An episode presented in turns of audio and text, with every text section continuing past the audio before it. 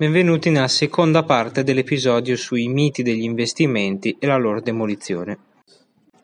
Altri due problemi che mi vengono in mente sul momento, ma sono entrambi molto molto importanti, sono quelli tipo investire è difficile e, e la malgestione dei propri soldi, quello che gli americani chiamerebbero un bad money management. Investire non è difficile.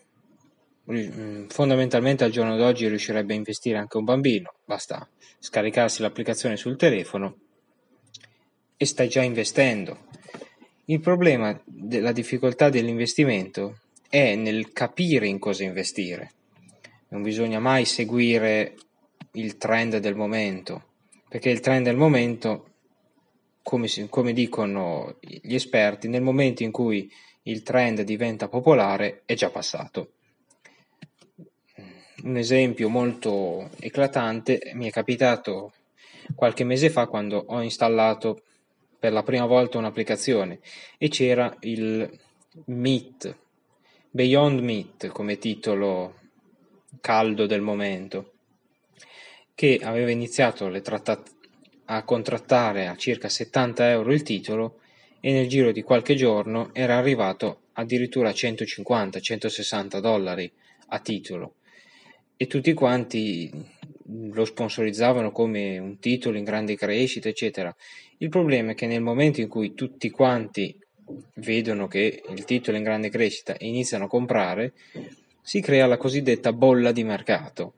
E questa bolla di mercato ha un grosso eh, problema Fondamentalmente, come tutti sappiamo, le bolle esplodono. E quando esplodono, nel, nel caso delle bolle di sapone, non creano problemi. Le bolle di mercato invece ne creano dei problemi e anche grossi, soprattutto quando un titolo ha superato il proprio valore, perché un titolo di, di Amazon non vale 1800 dollari, è abbastanza ovvio, non è un titolo in cui ci puoi ci puoi addirittura investire casa tua. Però, essendo Amazon la più grande indus- mm, industria del momento, tutti quanti si fidano delle scelte di Jeff Bezos, ma come valore intrinseco del titolo al massimo siamo sui 900 dollari, quindi ha un sovrapprezzo di 900 dollari circa. Nel caso di Beyond Meat il valore intrinseco di quel titolo era circa 30-40 dollari, di conseguenza aveva circa 100 e più dollari di sovrapprezzo. Quindi quando il, la bolla di mercato è caduta, i, i, grandi speculatori, cioè quelli che hanno comprato il titolo quando costava 70 dollari, che il titolo è salito a 150, 170 e poi esplodendo la bolla è risceso sotto i 100, hanno comunque guadagnato qualcosa. Coloro che l'hanno acquistato a 140, dicendo oh adesso cresce e faccio i big money in poco tempo, ci hanno perso almeno 40 euro a titolo. E anche lì nei forum a lamentarsi. Solo perché la gente non, segue troppo il trend e dovrebbe crearlo il trend, come fece Warren Buffett quando bevendo una lattina di Coca-Cola fece incrementare il, titolo, il valore del titolo del 2-3% e lui ci guadagnò qualche milione. L'altro problema del, che avevo citato prima era il money management. Non bisogna investire tutti i propri soldi, bisogna comunque prima di investire avere da parte una determinata somma e sapere che i soldi che si investiranno sono ad alto rischio, a prescindere dalla tua conoscenza del mercato azionario. Quindi non investire soldi che ti possono servire per delle cure mediche, per un acquisto importante, quale può essere una casa, una macchina, eccetera. Anche se i grandi scrittori di libri di crescita personale dicono che la macchina è una liabilities, una, un vezzo, qualcosa che ti toglie soldi dal portafoglio, tutti quanti sappiamo che se non vivi in una grande città la macchina è molto utile, soprattutto perché molti paesi i paesini in Italia sono sprovvisti del servizio pubblico di bus, quindi o vai a lavorare a piedi, se no la macchina ti serve. Detto questo, torniamo sul bad money management e sulla, sulla gestione dei propri soldi. Bisogna sempre ricordarsi alcune regole, cioè quello di non investire soldi che ti servono per te stesso, per la tua casa, per la tua famiglia, comunque per te o per cose legate a te. Non bisogna mai prestare soldi alle persone, in particolare soldi che ti servono per investire, perché se no si ritorna al punto di prima. Tu ti sei impegnato per mettere da parte dei soldi, tu li presti a qualcuno che magari non te li restituisce, anzi, magari nella maggior parte dei casi ci mette svariato tempo a restituirteli, se te li restituisce, e quindi tu hai perso magari quei 100, 200, 300 euro che avresti potuto investire, comprarti un titolo di Apple e avere un dividendo annuale di 3,06 euro, che soprattutto in questi tempi avere un passive income non è niente male. Un'altra cosa che non bisogna mai fare è mm, mettere tutte le uova in un paniere quando si investe con dei, dei soldi che, come si suol dire, ti sei tolto di bocca.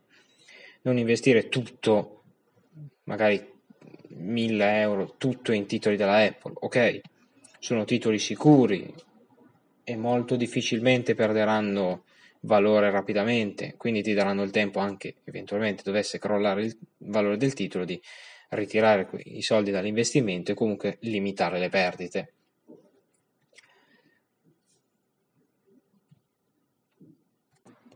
Un altro problema tutto italiano che mi è, nota- che mi è capitato di notare nei forum è il, mh, mm, sugli investimenti che danno dividendi è quello di puntare prima di tutto al riprendersi il capitale investito iniziale invece che pensare in lungo termine a mh, mm, creare un investimento solido che ti dà dell'introito passivo.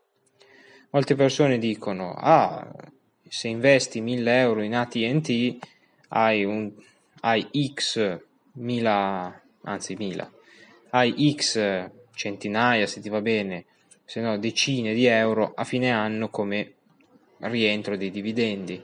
Ah, facendo così ci metto tot anni a, rientrare dall'investimento. E questo qui è la mentalità sbagliata.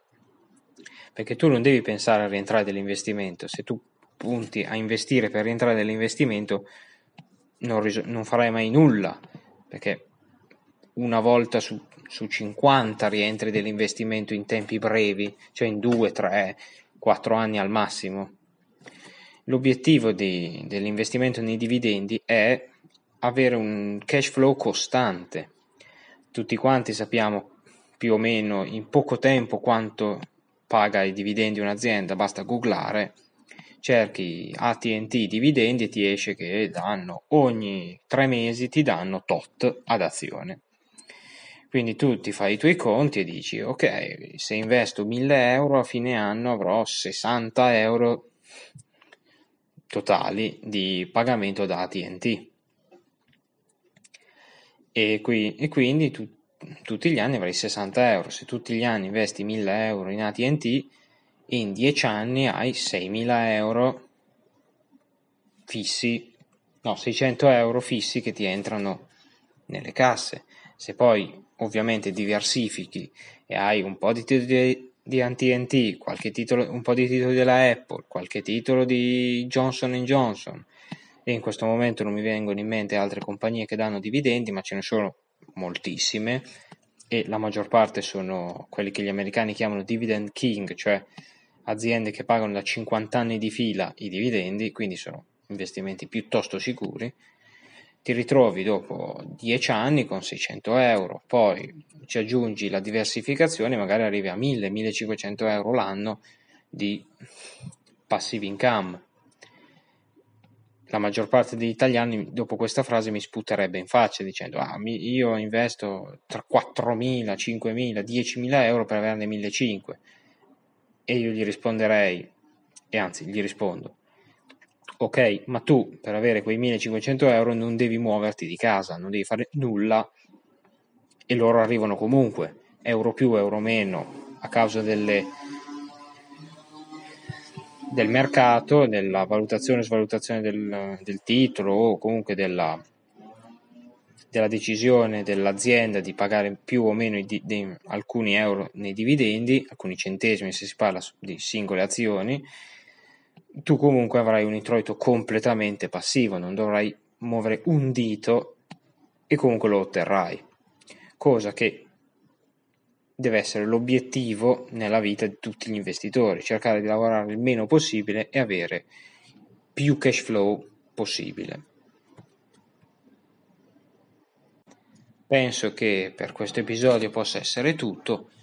In, se in futuro vi piacerà questo format dove parlo dei problemi degli italiani o comunque dei problemi del mondo eh, sugli investimenti o comunque in generale problemi delle persone, fatemelo sapere con una visualizzazione in più. Arrivederci e al prossimo episodio. Bella!